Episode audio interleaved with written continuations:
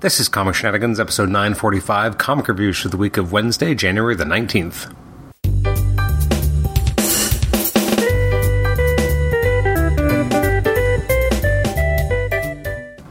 Welcome to the Comic Shenanigans Podcast. I'm your host, Adam Chapman. This is episode 945 of the Comic Shenanigans Podcast. It's our reviews of, from uh, some of the books that came out on the 19th of January. Uh, so these just came out last week, so I just wanted to do a quick uh, discussion on a couple of these books that came out and also talk about some of the books that came out that I did not get a chance to read, unfortunately, so far. So books that did come out include. Oh, big list. We got Aquaman: The Becoming. Uh, we got Avengers 52. We got Batman: The Knight by Chip Zdarsky and uh, Carmine Di Giandomenico. Oh my god, I could barely did that today.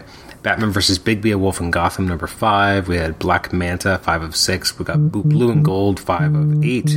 Uh, let's see what else we have. Doctor Doc, Death of Doctor Strange, X Men, Black Knight. That's a long title, an interesting combination. We got Defenders, number five. Uh, Detective Comics, ten forty nine. We got Devil's Reign, Villains for Hire. That comes back once in a while. We get to see that uh, Villains for Hire uh, masthead and logo, and they keep, you know, bringing them back from time to time. We got Devil's Reign, X Men number one. Uh, we got Eternals, uh, Green Lantern, Hulk, uh, Miles Morales, Spider Man. Uh, Moon Knight number seven. We got Nightwing eighty eight, Phoenix Song Echo.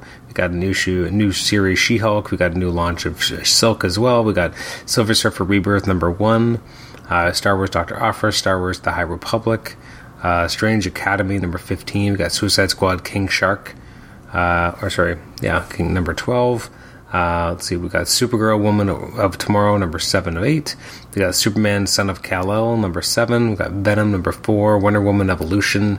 Uh, and then we also have Wonder Woman, just regular OG. We got X Lives of Wolverine. And that uh, is everything I didn't read. And I only got a chance to read two books, and not surprisingly, they're both Spider Man books.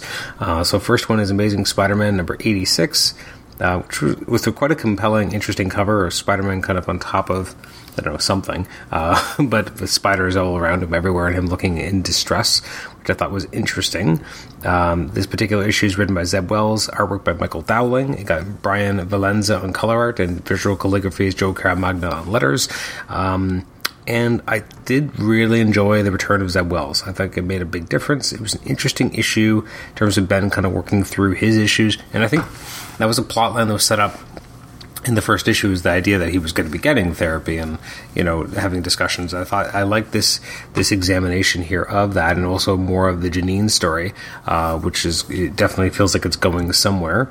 Um, you know, her trying to escape and figure out what's going on, uh, at Beyond, Ben trying to kind of parse through it as well when he talks to Kafka because you know they're both clones, um, and then Maxine Danger is actually listening and everything, and enacts a plan so to start wiping his memories again, uh, which was very interesting. I um, very intriguing that we're having this idea of you know they're gonna it's interesting because in the last decade because we had superior spider-man we also had a spider-man who dealt with memories being wiped and what that meant to someone. And it's you know it's kind of hard to see ben riley getting his, his his mind wiped. I mean he's been so messed around with i would say in general in the last decade. I don't particularly like seeing that happen to the character uh, but it was interesting to see it here especially um, you know the, the, destabilization of kind of one of those earliest memories which is uh, you know or at least for us knowing the clone is uh, you know right from the end of amazing spider-man 149 I believe it was 149 at the end, uh, or at least in that issue when they wake up together.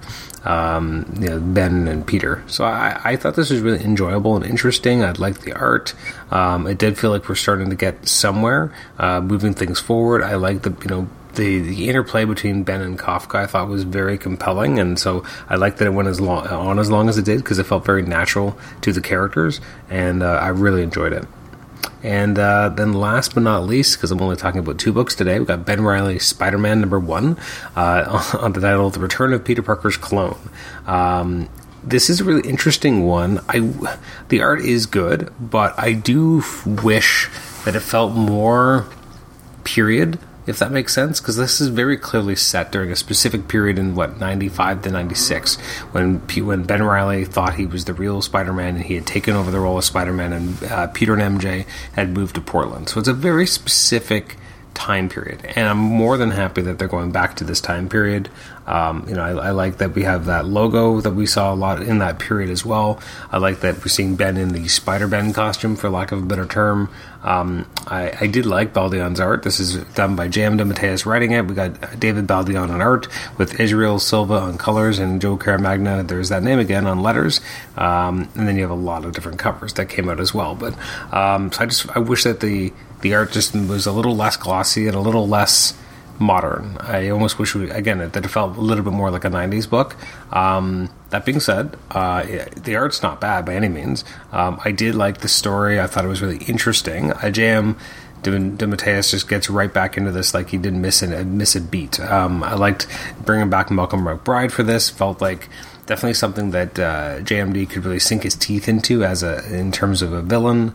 Um, also, the idea of you know we get to see uh, Whelan or otherwise known as Vermin here, which I thought was really cool uh, because given how you know tied to that character uh, JMD is. Um, I did find it surprising that Kafka knew who Peter Parker was, that he was Spider Man, and then therefore I also knew that Ben Riley was now Spider Man. That was something I did not expect and was interesting to see, um, especially given the use of Kafka in the current continuity, like I just mentioned. Um, I was hoping that we would see Buzz, um, you know, one of the the regulars at the Daily Grind. At least so far, we haven't seen him, but uh, I was hoping we'd see him as well. Um, this again, I liked that we're setting up a bunch of different things going on here with, you know, Ben having to deal with his own baggage in terms of being Spider-Man again. He does like being Spider-Man, but also trying to, you know, figure out who Ben Riley really is. Um, you know, there's also this killer who's out there, this this first date murderer. Um, and then you also have the bit of a you know climactic surprise here where uh, Scorpion shows up, and that was definitely felt like a whoa. What is this? This how does how is he there? Um, I also wish, just from a continuity stickler standpoint, I wish I knew exactly where this is supposed to take place. It's kind of nebulous. It's just in that period, but I, would, I wish we kind of a better sense of exactly when. Um, that has nothing to do with the issue per se. That has nothing to do with the issue's quality. That's just something me as a continuity fan of the Clone Saga would just like to know kind of which range drop, sorry, which raindrop this is dancing between. Um, but I really enjoy this. I like the cliffhanger. Um, I'm definitely on board. Uh, I cannot wait to read more of this. I mean, JMD and Spider Man is always a special thing.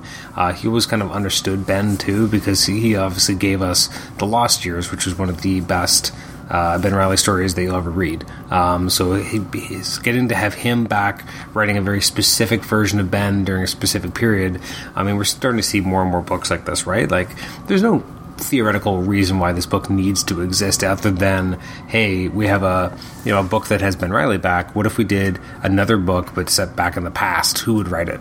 Oh JMD is available. Let's let's do it. Let's see if we'll write Ben Riley. Like it feels like that's how this came about. Kind of like you know we have Symbiote Spider-Man is a book that just technically doesn't really need to exist either. It's just you know Peter David writing stories in and around a certain period using you know what the continuity was like for Spider-Man at the time and I'm enjoying it don't get me wrong, and I enjoy seeing pieces of Marvel that he taps into that by now are quite old and outdated. Um, so I, I def- definitely am enjoying this as well. Uh, so that is everything that came out uh, this particular week, the week of the, what did I say, the 19th. Uh, if we look forward to books that came out on the 26th, that I'll be talking about a few of them next week. Uh, we have new issues of Action Comics coming out. Uh, there's a Batman Catwoman special. We got Deathstroke. We got Detective Comics, Harley Quinn, Justice League, Miracle Man, sorry, Mr. Miracle, The Great Escape. We got Peacemaker, Disturbing the Peace, Robin, Static Season 1 uh, Superman and Robin the special. We got Superman 78, I believe, the last issue. We got Task Force Z, Titan, Teen Titans Academy, The Flash, Human Target. I'm loving Human Target, so I'm really excited about reading that. We got uh, Amazing Spider Man, uh, Avengers Forever, Black Panther, Captain America, Iron Man, Death of Doctor Strange, Devil's Reign, Winter Soldier, Devil's Reign, Iron Man, Marauders, Mary Jane and Black Cat Beyond, Star Wars The High Republic, Trail of Shadows, Thor, X Deaths of Wolverine, and X Men. So a lot of things coming out on the 26th. So thanks again for listening to this episode. You can rate and review the show on iTunes, subscribe to us on iTunes, and also listen to us on Stitcher. And you can also email me at Adam, sorry, at, whoa, I almost gave up my personal address, uh, comicshenanigans at gmail.com. Thanks again for listening to this episode. We'll catch you next time as Judd Winick, Judd Winick comes back to the show to talk about the newest Hilo release, uh, which is coming out in February. Thanks again for listening. Bye bye.